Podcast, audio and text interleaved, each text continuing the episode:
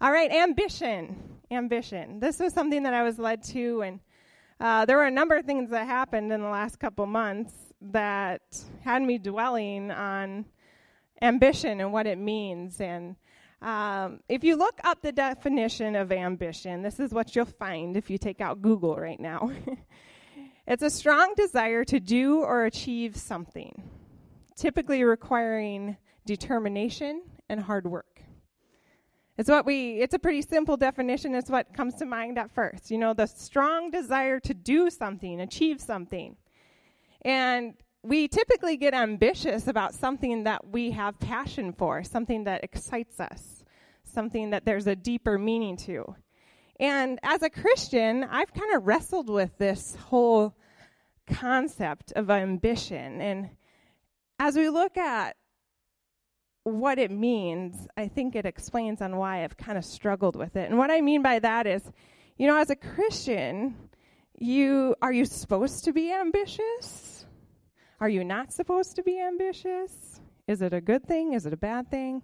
Um, this time of year and is the time of year that we look at a new year.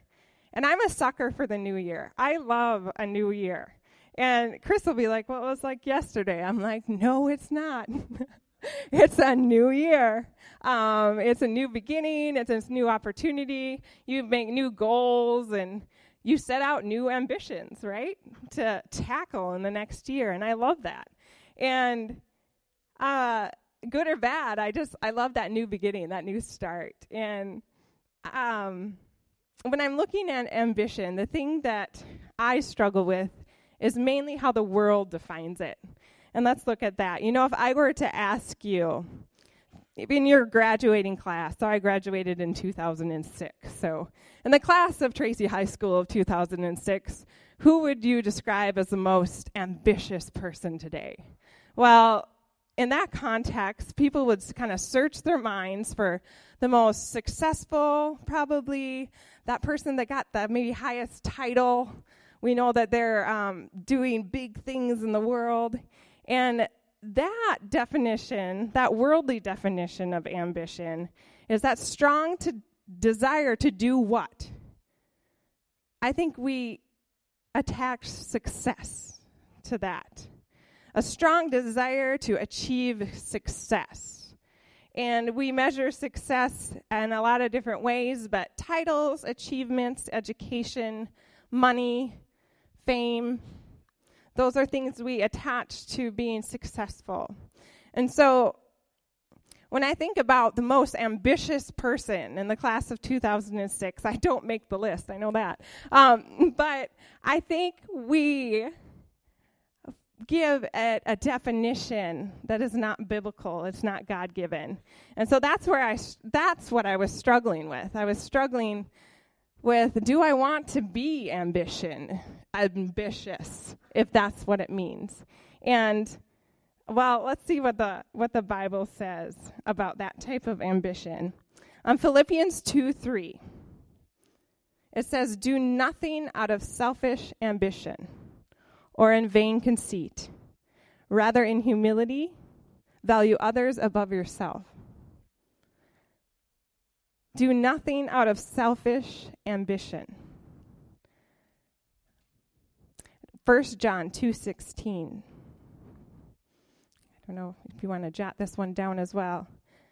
1 John 2:16 says, "For all that is in the world, the desires of the flesh and the desires of our eyes and pride and possessions is not from the Father. It's from the world." And I could keep going, listing ambition in the way of self seeking, self promotion, selfish desires that we seek. The Bible is pretty clear throughout that that is not the type of ambition we want. So then I'm like, okay, so if we don't want that, we don't want to pursue to be just the best Casey I can possibly be so everyone loves me and the world says that's an ambitious person. That's the type of ambition I don't want to seek. But there is this God given passion, fuel, desire within each of us that is right before the Lord. And if I could pick a theme verse for holy ambition or godly ambition, this is the one that I would pick. Colossians 3:23. I think this one's on a slide too. Colossians 3:23. It says whatever you do, do it wholeheartedly as something done to the Lord for the Lord and not for men. I like that translation. I like that wholeheartedly. Whatever you do, do it to the Lord. Not for men, but for the Lord. You know, wholeheartedly, that's something that you would also define as uh, well, with excellence, um, with passion. One of the translations actually said enthusiastically, and I liked that I like that, but I kind of strayed a little from the King James. So I went with the wholeheartedly, but I like the enthusiastic in there too. Whatever you do, do it wholeheartedly, enthusiastically unto the Lord. Now, this is that type of ambition that I want. That's the type of ambition that God wants in each of each of us. And I defined holy ambition ambition as this. And this is a Casey definition, so I mean, don't make it too official in your notes, but this is what I went with. A strong desire to wholeheartedly do our God given callings. A strong desire to wholeheartedly do our God given callings. And this is something that I resonate with and I go, yes, that's the type of ambition that I want. That's the type of ambition that's a good thing, not a bad thing. I don't think we ever need to apologize for being ambitious when we are seeking after the kingdom and what He's called us to. And so when you think about ambition in that type of way, in a way that pleases the Lord, not men, serves the Lord, is God focused, and then I asked you, don't think about your graduating class anymore, but if you're familiar with the Bible at all, who is the most, some of the most ambitious people in the Bible? Who are the first names that come to your mind?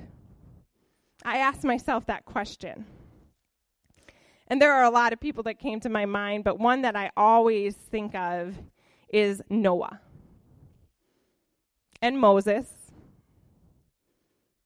and Paul I'm sure some of those came to your mind. We could continue to go on. Some of the big names, if you will, of the Bible. Um, Noah set out to build an ark in a time where God was going to stro- destroy the whole earth. And I love Noah and I love Moses. And Moses, he was called to go to Pharaoh to deliver his people from slavery and to go before the Pharaoh. He risked his life but the thing about those names, about Moses, you know, he gets his calling, his big, ambitious calling, through a burning bush. I mean, the Lord speaks to him with fire in an audible voice through a bush. Now, if you leave that bush unmotivated, there's something wrong with you, you know? And same with Noah. I mean, we don't even get description of how the Lord speaks to him, but the Lord just straight up speaks to him says, Noah, I want you to build an ark. You're going to get two of each kind. I want it to be this long and this high and this wide, etc., etc.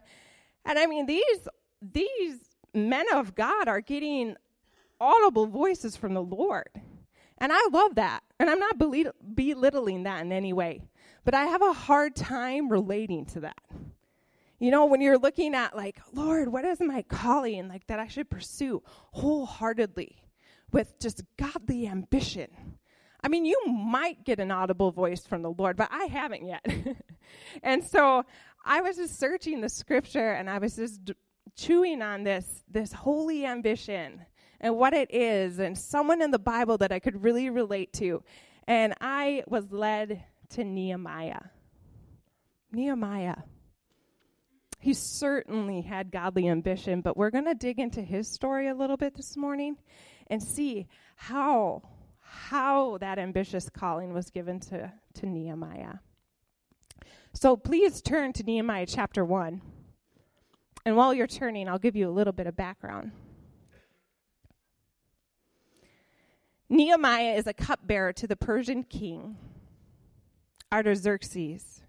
And a cupbearer was a very important person. It was someone who guarded the king from any poisons that could come in through food or drink. So Nehemiah would actually taste the food, taste the drink that was being presented to the king. He was obviously very close to this king, and he is serving at a time that is a few decades after, if you recall, King Cyrus. Uh, king Cyrus was the king that allowed allowed the Israelites to go back to their home in Jerusalem and rebuild. And King Cyrus was the one that started that. And so we have these Israelites going back to Jerusalem and building and reestablishing. Uh, and they built a temple. They were able to build their temple there, but uh, what's happening is they don't have the walls of their city built again. They're still in rubble, they're still destroyed. And at that time, I mean, this is hard to relate to, to us today, but at the time they would build a wall around their cities as a protection. And uh, this was a, I mean, a fortress, a, a way to protect their city. They would build watchtowers in this wall so they could guard against the attacks of the enemy that would be coming from outside. So Jerusalem right now is not at a place that they're feeling secure. Um, they're vulnerable to attack.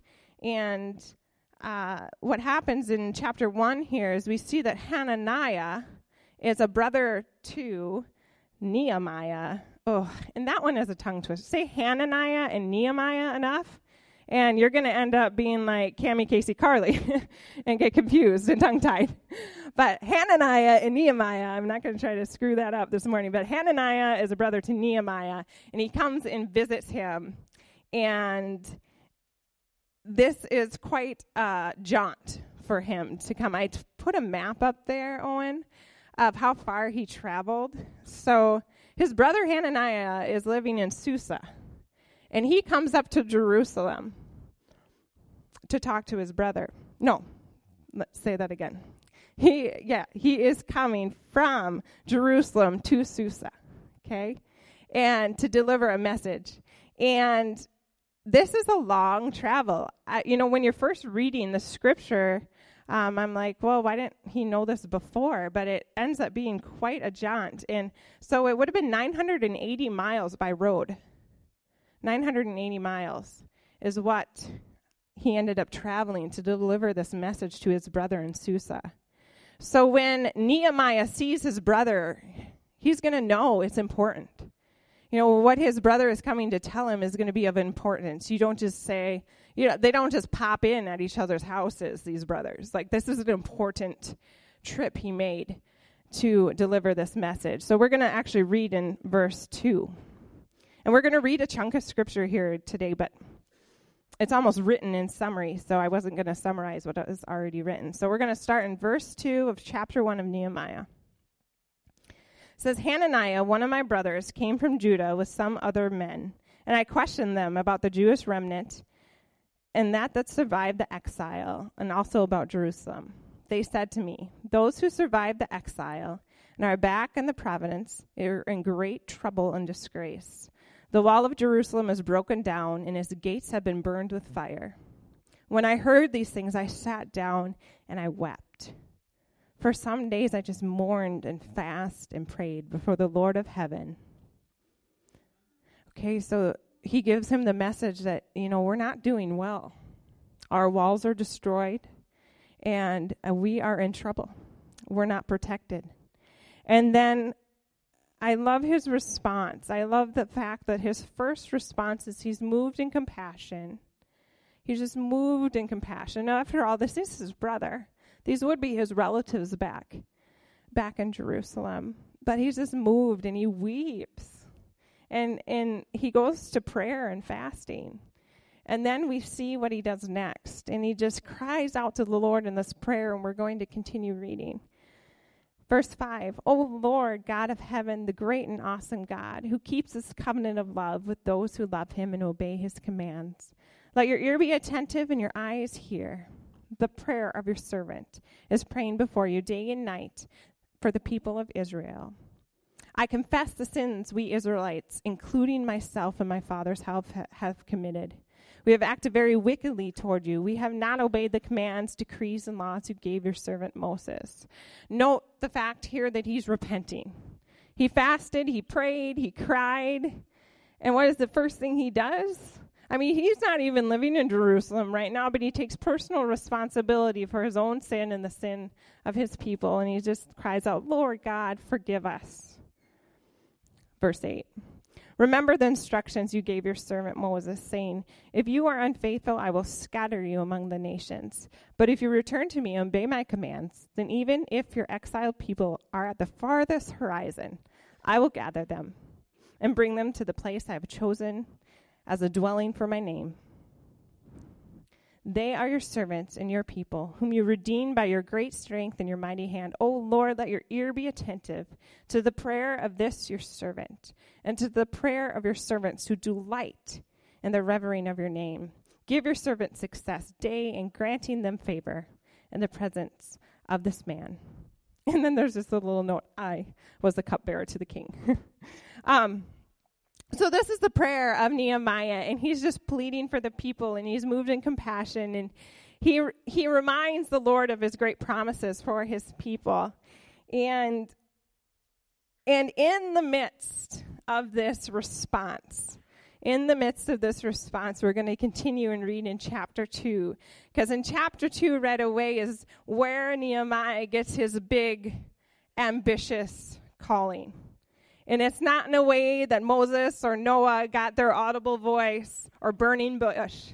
But let's see what happens in, in, in verse 1 of chapter 2. In the month of Nisan, in the 20th year of King Artaxerxes, when the wine was brought for him, I took the wine and gave it to the king. I had not been sad in the presence before. So the king asked me, Why does your face look so sad when you are not ill? This can be nothing but sadness of the heart. I was very much afraid, but I said to the king, May the king live forever. Why should my face not look so sad when the city where my fathers were buried lies in ruins, and its gates have not have been destroyed by fire? Then the king said to me, What is it that you want? Now notice this verse. Then I prayed to the God in heaven,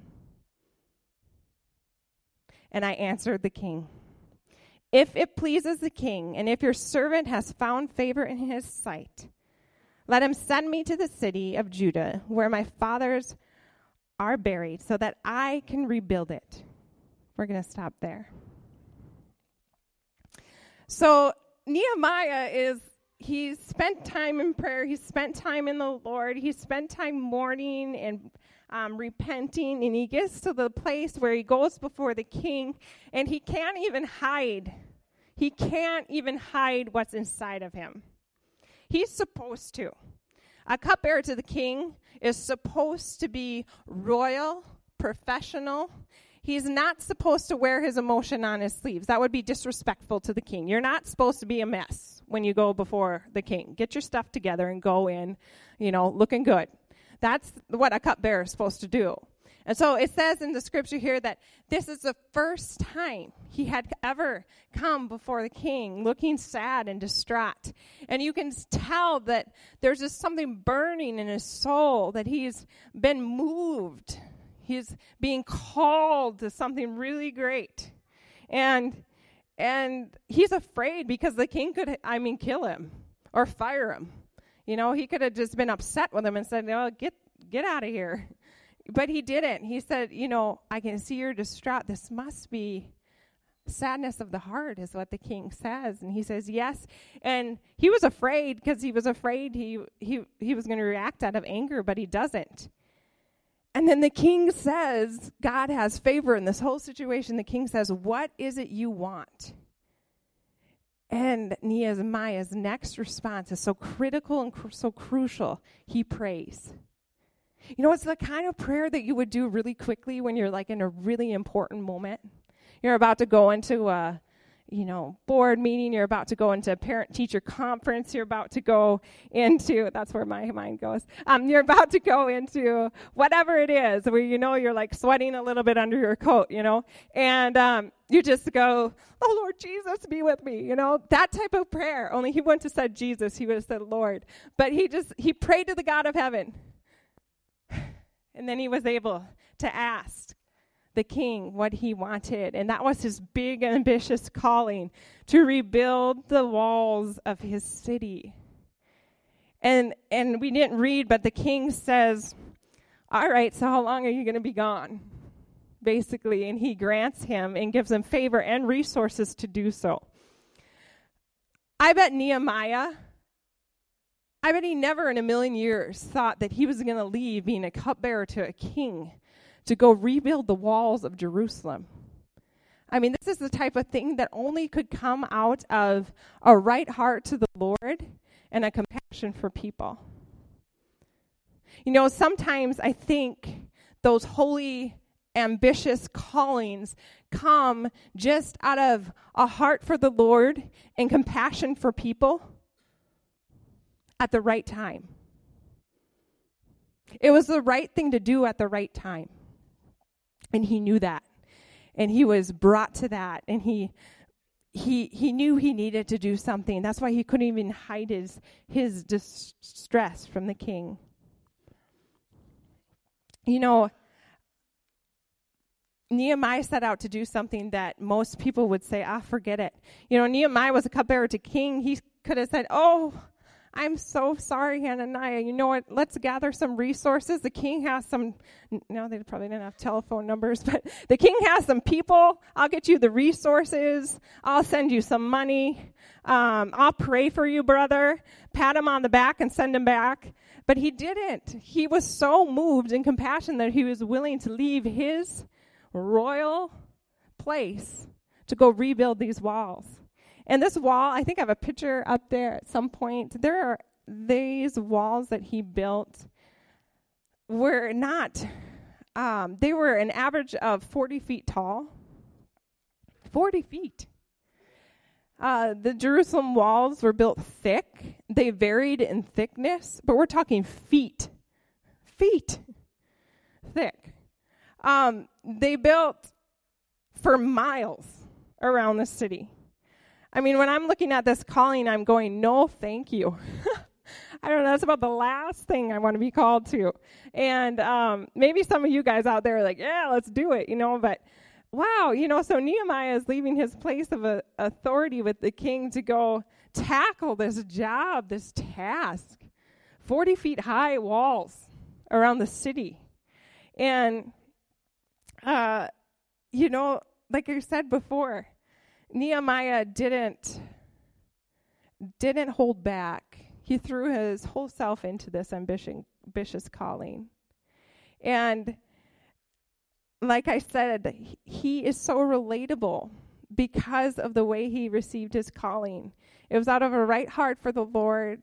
He was in prayer, fasting, um, moved with compassion for the people. And that's the type of callings God gives us doing the right thing in the right moment out of a heart for the Lord and the people around you. I mean, you can take that wherever you are. You can take that to your job place. You can take that to your schools, youth. You can take that to wherever you are and say, what is the right thing to do right now to please the Lord and serve these people? And that's what Nehemiah did. He didn't get a burning bush, he didn't get an audible voice, he didn't get an angel. He got conviction. Conviction so hard in his heart that he was so moved with compassion that he couldn't stand but to run from his calling.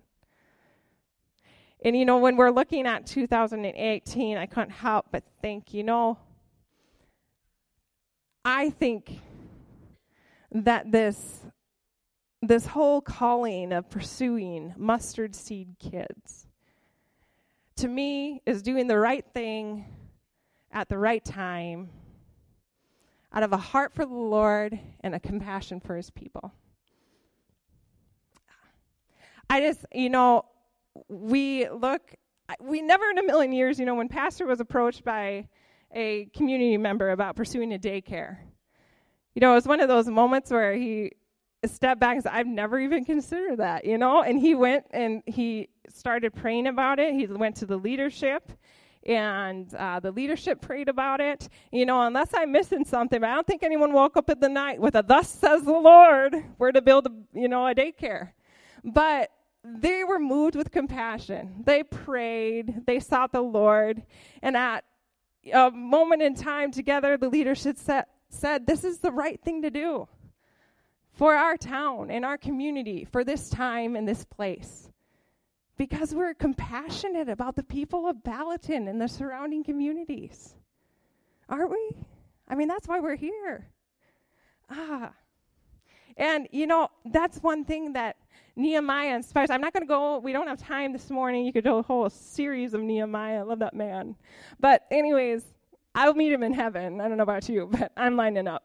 But, anyways, he he's such a remarkable man, and you can read the rest of his story. But I just wanted us to look at his calling this morning, just his initial calling, his initial response, and the way he set out to do this task, this ambitious task. And you know, a daycare seems like a cakewalk compared to the walls of Jerusalem when I look at it. But it's, you know what, there are going to be some obstacles. There are going to be some obstacles along the way. And the good thing about it is, like Nehemiah, if the Lord is for it, then who can be against it, right? And um, one of the one of the real core of Mustard Seed Kids is that we're going to view each child as a unique gift of God. A unique gift of God. See, every daycare center in the state has requirements to meet the children developmentally, academically, socially, and emotionally which are all great things. Don't get me wrong. I want every single one of those, and they will be incorporated in Mustard Seed Kids. But you know what they're missing? Spiritually. Spiritually. Developmental developing these children spiritually. Yes, I want my child to be academic and be able to get along with other kids, but you know what? At the end of the day, whether you're a Christian or you're not a Christian, you want your child to be a loving, compassionate person that's going to contribute to society. You don't have to be a Christian to value those things. And all, the thing is, is that if you're not a Christian, you're not giving them the one thing they need Christ. You need Christ to operate in, in compassion and you know, mustard seed kids is not something we see as a church growth plan. You know, these kids may go to different churches and that's fine, but we want to look at them and say, okay, this little this little gal here, you know, she has such a sweet little heart. How are we going to nurture her? How are we going to develop her? You know, the thing is is kids spend more time in their child care environments than they do at home during the working week. That's just a fact. I know that. That's just a fact. And so, who are you going to entrust to raise your children while you're working? I want it to be an environment where where families walk in and they hear soft Christian music playing, where there are hugs and high fives and how's your day? Where our conflict resolution plan is going to include forgiveness. Because you're equipping children to live a life to please and honor the Lord. And you don't have to shove it down your throats, but you can model it to them. You can teach them. And this is the type of ministry that that victory we get to be a part of. We get to support and love and pray. And you know, I'm so excited to see what this is going to do in the lives of the people that come to Mustard Seed Kids. Because hopefully it, it starts with the child and it just infects the home. And you know what you don't realize when you're a parent dealing with daycare providers is you have meetings with them, conferences with them, um, you're on the phone with them all the time. And the staff of Mustard Seed Kids are going to be so valued that people who work here are going to know that they're important and they're doing an important job. You know, we, we hire people to do our taxes and, and um, do a number of important things, but is there anything more important than raising your children while you're working? It's an important job. So they're going to be valued. And we get to be a part of all of this. This ambitious calling. I'm so excited for it, and I hope you are too. okay, I'll stop talking. But um, ambi- holy ambition is one of those things that I couldn't help but come to this morning, and I think it was just timely with how we look at 2018. And um, if you have any questions about, you know, the daycare and where this is at, um, feel free to ask Pastor Mike, elders, myself. Um, but we're looking at opening in in September of 2018. So we're pursuing this and um, wholeheartedly believing that the Lord has called us to it at this time, in this place, for a reason. So, whatever you're pursuing in 2018, pray for that holy ambition. That you know what? Ambition is a good thing, but it comes down to your heart. Your heart. Are you pursuing the things for yourself? Are you pursuing kingdom things for God? It's that simple. So we can we look at it in the lens of the Lord and see that we want ambition and we want it to bring glory and honor to Him. Let's pray. Lord, I thank you, Father, that you give us these desires. You place in our hearts things that will glorify you. Lord, I just pray for clarity and everyone here this morning, whatever they're wrestling with, Lord, whatever ah, they're maybe not total, totally satisfied with in their life, Lord, whatever you're calling them to. Lord, I pray that you would just give them clarity and peace of mind as they pursue things. Lord, I pray that you'd give ambitious callings to people here this morning. Lord, ones that they couldn't walk away from, ones like Nehemiah, where, you know what, it's kind of hmm, challenging, it's hard, it's not real comfortable, Lord, but we know, we know because you are faithful, it will be worth it. So, Father, I pray that you would just instill those beliefs in you and who you are, that equip us to pursue these ambitious callings in 2018. And Lord, may they glorify you. May they honor you. May our hearts always be just to please you. In Jesus' name, amen.